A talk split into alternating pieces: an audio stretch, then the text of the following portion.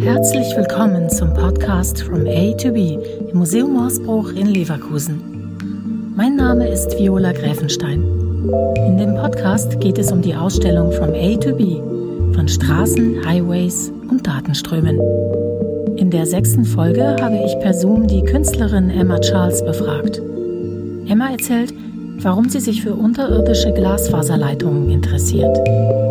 Die Ausstellungskuratorin Heide Häusler erklärt, warum sie sich für Emma Charles als Künstlerin für die Ausstellung entschieden hat.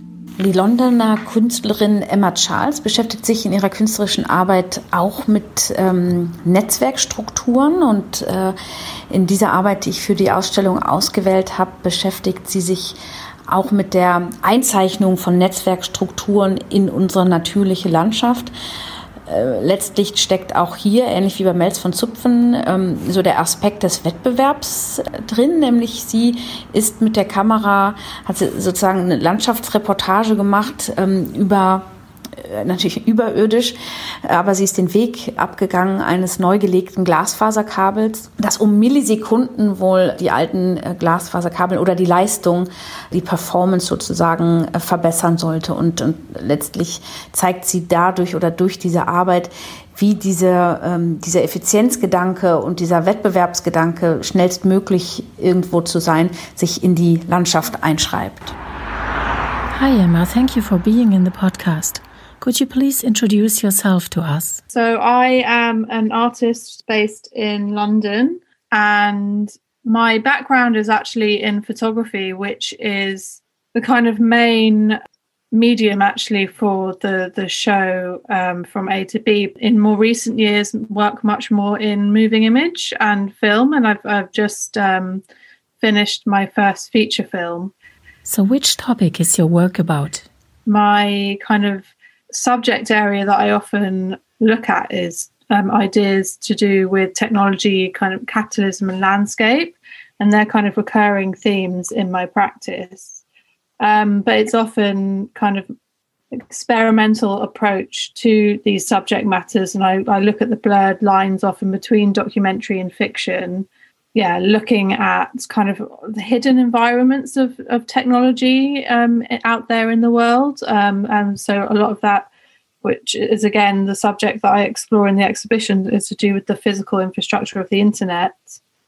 A lot of the themes that I kind of have been looking at um, over the years are to do with like the physical uh, physical infrastructure of the internet, and more recently, it's um, moved on to exploring kind of the legacy of nuclear technologies. What do you associate with streets? Um, when I think of the street, I think more broadly of the city as a whole. And that's been something that I've been exploring in my work for for years. Um, and you know, for me, it's a highly politicized space and a space that goes far beyond what you see on the surface. Why are you so interested in hidden locations and things? For me, um, I am interested in in the hidden, but it, it's often stuff. It's often in places like the street or the city, which are kind of under our feet or all around us, and not necessarily, you know, very remote locations. But you know, um, it's kind of uh, all kind kind of almost like a kind of archaeology of um, the street and looking beneath what we kind of see all around us, or kind of, yeah, um, uh, a, a critique or an analysis of the everyday environment. What is your project in the exhibition about? That particular project that's in the exhibition, um, and the straightest path allowed by law, was really um, me going on a journey.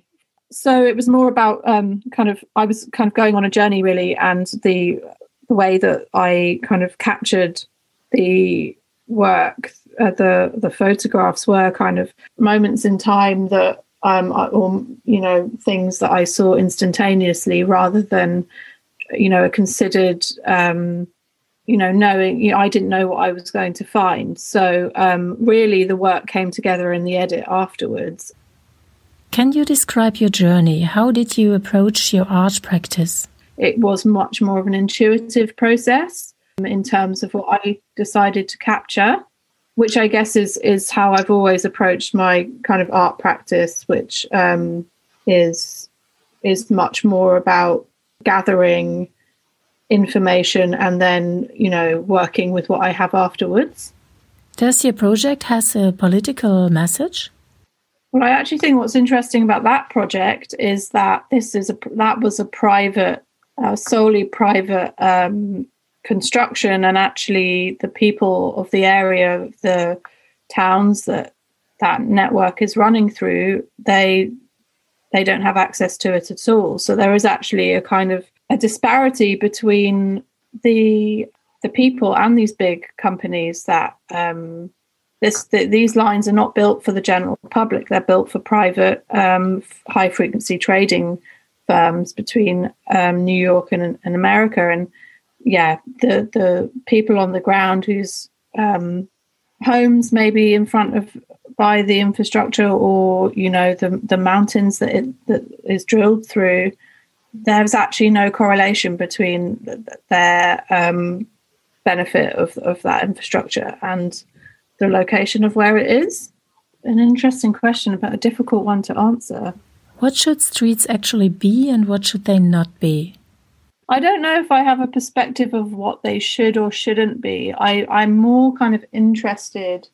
I, I, I just find it fascinating, like breaking down those layers of um, of what we see on on the surface, which is kind of going back to what I was saying um, at the beginning. But I think that what interests interests me is how complex actually the street is, and that there's far more going on um, than kind of meets the eye.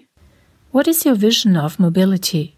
Well, I think it's and that's a very interesting question at the moment because obviously we're in a global pandemic, and um, you know everyone's mobility is significantly reduced. You know, travel is kind of something that uh, has been completely changed.